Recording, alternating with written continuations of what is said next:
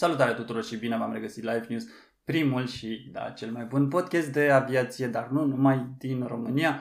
Eu sunt Marius Doroftei de la Aviația Magazin, iar în acest episod vă propun să discutăm despre ceea ce am spus sau scrie și în titlu, efortul colosal al NATO de a proteja spațiul ăsta din zona de est a alianței, implicit spațiul aerian al României. Uh, despre ce e vorba? Este vorba despre niște misiuni care presupun un efort considerabil atât din uh, partea celor care participă direct la efectuarea misiunilor și mă refer aici la piloți, tehnicieni și oameni care sunt implicați direct în activitatea de aerodrom, cât și în ceea ce privește resursele alocate și necesare susținerii unei astfel de emisiuni. Despre ce este vorba vedem imediat. Înainte de toate, ca de obicei, dacă n-ați făcut asta, apăsați pe butonul de subscribe pentru că ne ajută foarte mult și ne dă foarte multă încredere să vedem că crește acest număr de abonați și că această comunitate denumită Aviația Magazin de pe YouTube uh, devine din ce în ce mai mare. Bun, hai să vedem despre ce e vorba. Dacă ați urmărit uh, conflictul din Ucraina sau uh, dacă sunteți pasionați de aviație și poate urmăriți site-urile de tracking de specialitate, Flight Radar 24, Flight Aware și așa mai departe, Probabil că în ultimele luni, în ultimele săptămâni, sigur în ultimele zile, ați observat o activitate crescută a aeronavelor americane sau NATO, inclusiv deasupra României. În principiu, ce o să vedeți pe site-urile astea de tracking sunt uh, aeronavele care zboară în spațiul aerian al României sau al altor state cu transponderul pornit. Uh, în principiu, aeronavele militare aflate în misiuni speciale, așa cum sunt avioanele de luptă, de exemplu, efectuează aceste misiuni fără a avea transponderul pornit, deci nu o să apară pe site-uri. Dar avioanele care nu, nu sunt tesături așa, nu știu, delicate între ghilimele, uh, așa cum sunt avioanele de transport, avioanele de realimentare în aer, avioanele de supraveghere până la urmă, că și asta se întâmplă, uh, de supraveghere a unor ținte, ele de regulă zboară cu transponderul pornit și pot fi urmărite pe site-urile de specialitate. Ca să revenim de la ce am plecat, în ultimele zile de când uh, Vladimir Putin a declanșat atacul total împotriva Ucrainei, în România uh, se întâmplă ca aproape tot timpul, în fiecare minut, în fiecare oră, să se afle cel puțin un avion de uh, realimentare în aer deasupra României. În clipele importante sunt chiar două, mă rog, cum e vorba de dimineți, când activitatea este mai intensă în uh, Ucraina, sau seara, la fel, când activitatea este destul de intensă, sunt chiar două cisterne. Ce fac cisternele astea? Dacă vă uitați pe uh, site-urile de specialitate din nou, uh, fac cercuri. Nu știu cum să o pun mai simplist, sau valuri. Țin un anumit uh, tipar de zbor care le permite să evolueze într-o anumită zonă. În ultimele zile și în cazul nostru specific, Uh, pare că focusul este pe zona de nord a României, acolo aproape de granița cu Ucraina, din motive evidente, nu cred că mai are rost să le discutăm de ce. Uh, ok, dar ce fac cisternele astea zburând în cerc în zona de nord a României? Păi, așteaptă ca aeronavele militare să uh, termine combustibilul și să aibă nevoie de uh, kerosen, iar ele să le ofere acest kerosen pentru ca misiunea să poată să, să, poată să continue. Este important acest lucru? Da, și o să vă explic uh, imediat de ce. O componentă importantă a misiunilor de poliție aeriană uh, se numește CAP, Combat Air Patrolling. Uh, o să vă pun link în descriere și cred că și undeva pe sus o să apară cu misiunea de poliție aeriană și descrierea ei și ce înseamnă uh, o misiune de poliție aeriană, asta ca să nu mai intrăm acum în detalii, înseamnă detectarea avionului potențial inamic, alarmarea avioanelor aflate deja uh, pe aerodrom, decolarea în alarmă într-un anumit barem de timp, uh, interceptarea dacă este cazul, identificarea, escortarea și apoi revenirea la bază pentru debriefing. Cam astea sunt fazele mari ale misiunii de poliție aeriană. O alt, un alt element al misiunii de poliție aeriană este acest CAP, Combat Air Patrolling. Uh, nu de fiecare dată este necesară interceptarea și uh, identificarea vizuală a avionului neautorizat care se apropie de spațiul tău aerian. Uneori, avionul acesta sau avioanele acestea, pentru că este posibil să fie formații, uh, schimbă cursul și nu mai vin spre teritoriul tău sau sunt suficient de departe cât să nu uh, impună această misiune de interceptare și de identificare. Și atunci ce faci? Avioanele sunt, uh, avioanele din apărare, nu știu, avioanele noastre, dacă pot să le spun așa, sunt uh, uh, incluse sau urmează să susțină un uh, tipar de zbor care se numește Combater Patrolling.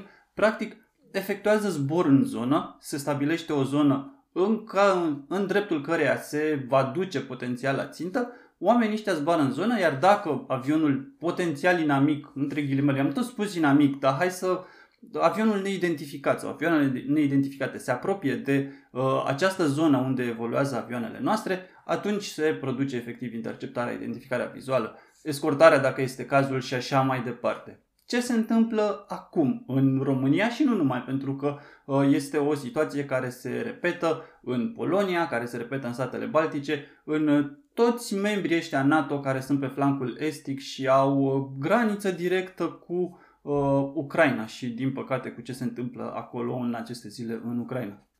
S-au instituit misiuni de Combat Air Patrolling. Asta înseamnă că în loc ca avioanele de vânătoare, avioanele de luptă ale României sau ale NATO, pentru că în momentul de față avem foarte multe avioane NATO pe teritoriul României. Sunt 10 uh, Eurofighter Typhoon, aici fac o paranteză, 10 Eurofighter Typhoon, 6 uh, germane și 4 italiene, sunt 8 uh, F-16 americane, și două F-35 americane. Asta pe lângă F-urile 16 și migurile 29 românești. Toate pe baze aeriene din România, la Borcea și la Mihail Cogălnicianu.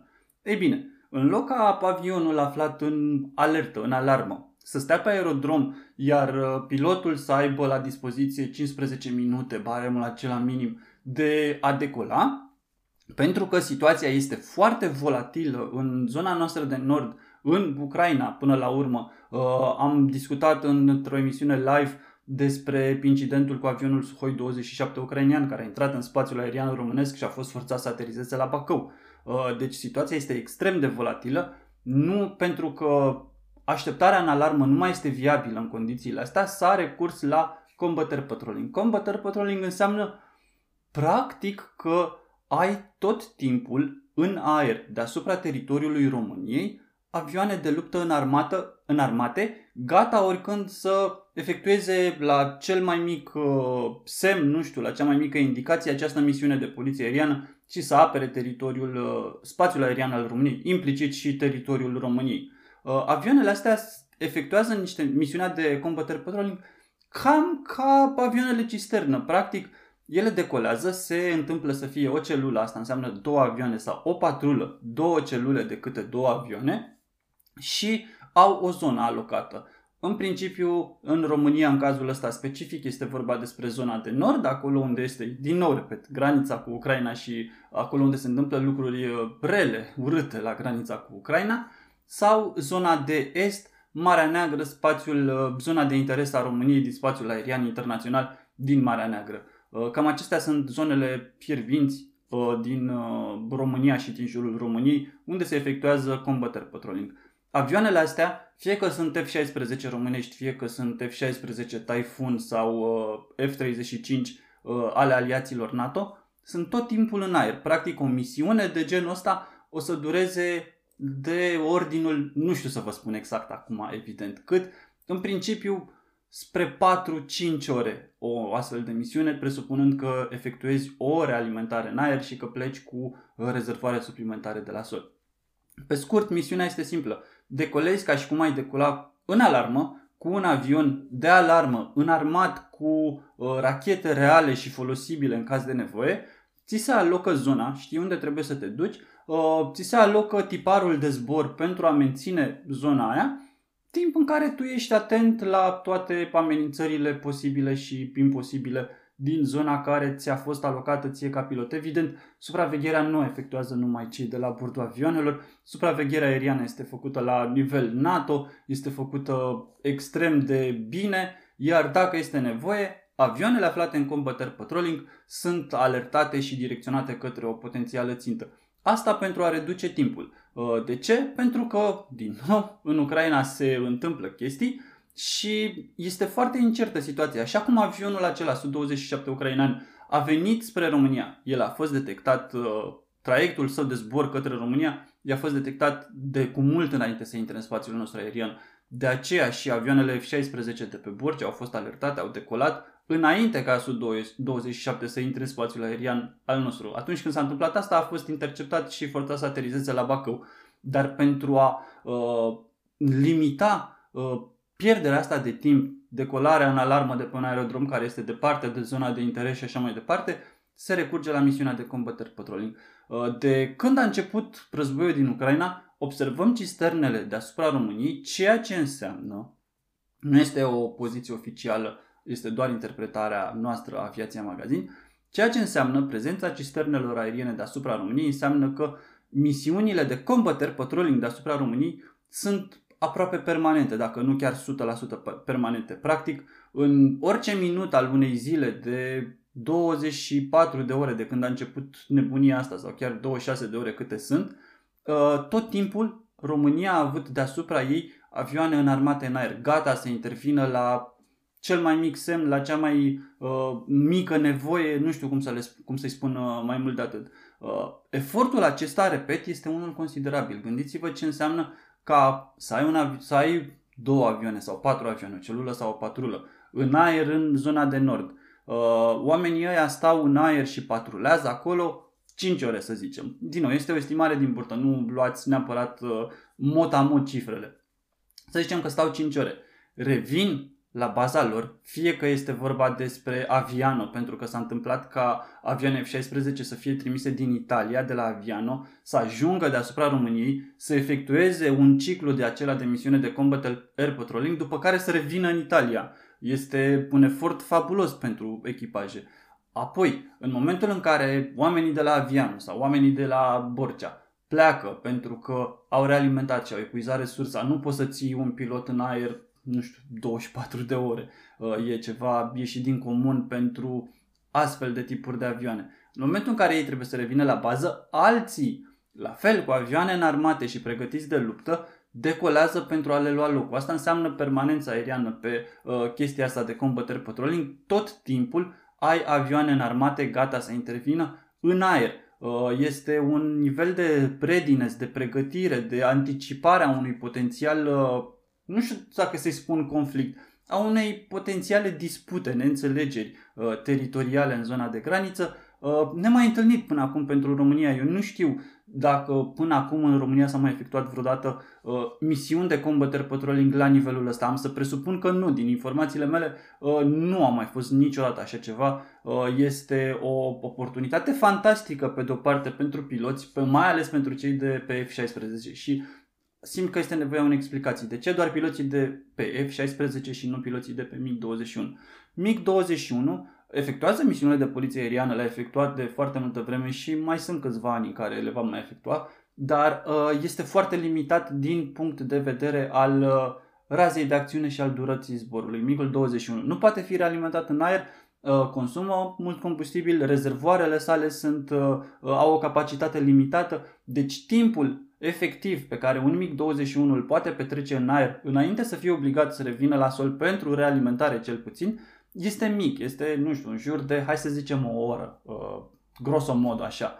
Uh, cu asta, în condițiile actuale, nu prea poți să faci combater patrolling pentru că uh, epuisezi niște resurse ale MiG-ului 21 și nu ești eficient ca la fiecare oră să-ți decoleze câte două MiG-uri 21 să stea în aer, să se rotească. Asta înseamnă irosire de resurse, basically. F-16 are capacitatea de realimentare în aer, o capacitate extrem de importantă, iar asta înseamnă că avioanele F-16 decolează o dată, așa cum v-am zis, poate cu rezervoare suplimentare acroșate sub planuri, alături de armele aferente, evident, uh, consumă combustibilul în, să zicem, 2 ore, 2 ore și jumătate, după care realimentează în aer de la cisternele care se rătesc în zona uh, prestabilită din nordul României, Uh, și mai iau încă o oră, o oră și jumătate de zbor înainte să revină la bază, practic o rotație. Dacă vreți să punem simplist o misiune pe care F-16, de combater patrolling pe care F-16 o poate efectua, uh, înseamnă cam 4 misiuni pe care MiG-21 le poate efectua. Deci de aici uh, de ce MiG-ul 21 nu este folosit pentru aceste misiuni, dar F-16 da.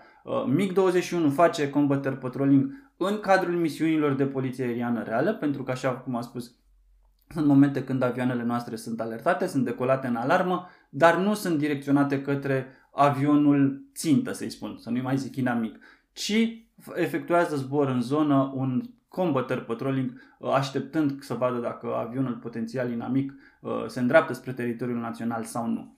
Cam despre asta este vorba. Efortul, vin din nou să subliniez lucrul ăsta, este colosal. Uh, gândiți-vă ce înseamnă pentru un pilot să fie în misiune de luptă, pentru Combater Patrolling este misiune de luptă, să aibă arme reale la bord și să știe că la câteva sute de kilometri distanță de el se poartă un război în toată regula, inclusiv război aerian, ce înseamnă ca el să stea în aer 5 ore și să fie în alertă tot timpul ăsta, numai efortul psihic, pentru că nu vorbim de un neapărat un efort uh, consistent din punct de vedere fizic de a zbura în anumite modalități. Nu, este un uh, zbor destul de liniar dacă nu există incident acesta de combater patrolling, dar efortul psihic, emoțional de a fi acolo uh, atâta mare de vreme așteptând să vezi dacă se întâmplă ceva și va fi nevoie de tine este uh, colosal. Apoi, avioanele acestea zboară 5 ore pe zi. Ajung la sol, inginerii și tehnicii de la sol trebuie să le preia și să le pregătească pentru ca a doua zi să fie gata iarăși de a relua la, de la zero această misiune, de a sta încă 5 ore în aer și așa mai departe. Asta în timp ce planifică operațiunile de mentenanță care trebuie efectuate la anumite intervale de timp. Este o muncă fabuloasă. Toată această imagine pe care v-am pictat-o cu piloți, cu tehnicieni, cu uh, muncă de aerodrom și așa mai departe, costă. Zborul nu este ieftin, zborul cu F-16 nu este ieftin, uh, combustibilul nu este ieftin. Gândiți-vă că un, o misiune, de exemplu, a unei cisterne aeriene care vine din Germania sau din UK deasupra României și trebuie să se întoarcă acolo, durează spre 7 ore, ba chiar spre 8 ore. Oamenii decolează dimineața și cât noi stăm la birou, ei stau în aer să rotez deasupra României, realimentează avioanele care au nevoie de realimentare, sunt acolo pregătite tot timpul să ofere suport pentru aceste misiuni importante. Chestia asta costă. Totul costă. Uh, sumele de bani pe care NATO, pe care fiecare stat membru al NATO le investește în această perioadă în uh, apărare sunt considerabile. Deci efortul acesta angrenat, conjugat de uh, apărare, de securizare a spațiului aerian NATO este unul fabulos și uh, eu cred că merită măcar să știm că se întâmplă și că sunt niște oameni acolo care își riscă viețile, evident că zborul, fiecare zbor este un risc și își pun pielea la bătaie pentru ca noi să fim cât se poate de în siguranță la momentul ăsta. Nu o să zică nimeni că uh, România, nu știu, este 110% sigură și că nimic nu se poate întâmpla. Nu, dar avându-i pe oamenii ăia și pe oamenii ăia în aer, mai sunt și alții pe mare, mai sunt și alții la sol, care veghează și încearcă să impună o prezență și o ordine în partea asta de lume, în ceea ce ne interesează pe noi, uh, este important. Alții care n-au avut chestia asta, uh, gândiți-vă, uite, la Republica Moldova, de exemplu, sunt destul de în aer în punctul ăsta. Deci eu zic că ar, trebui, ar merita apreciați uh, uh, oamenii care fac asta și cei care au alocat fondurile și faptul că efortul ăsta colosal uh, se întâmplă și că România beneficiază de el. Cam atât am avut să vă spun. Uh, vă aștept în comentarii să îmi spuneți dacă vi s-a părut uh, ok această temă, dacă am fost suficient de clar cu ea, dacă acum știți ce înseamnă o misiune de combater patrolling și, nu știu, puteți să îi spuneți cuiva dacă vă întreabă un pop quiz așa pe stradă, este clar pentru voi ce este combater patrolling, de ce se face, cum se face, de ce este util și așa mai departe. Și da, vă aștept în comentarii să vorbim, ca de obicei încerc să răspund fiecăruia dintre voi uh, și vă mulțumesc pentru că faceți parte din comunitatea Aviația Magazin. Nu uitați de subscribe, ne ajută foarte mult și avem foarte mulți abonați noi cărora le mulțumim că sunt alături de noi. Nu uitați de subscribe dacă n-ați făcut asta, de clopoțel ca să vă anunțăm atunci când postăm uh, podcasturi noi și hai să fim, să creștem comunitatea asta și să fim din ce în ce mai mulți. Eu am fost Marius Doroftei, aviațiamagazin.com, urmăriți-ne pe site, uh, Facebook, uh, Instagram și așa mai departe. Uh, fiți alături de noi, noi suntem alături de voi și să sperăm că totul o să fie bine de acum înainte. Uh, numai bine, dragilor!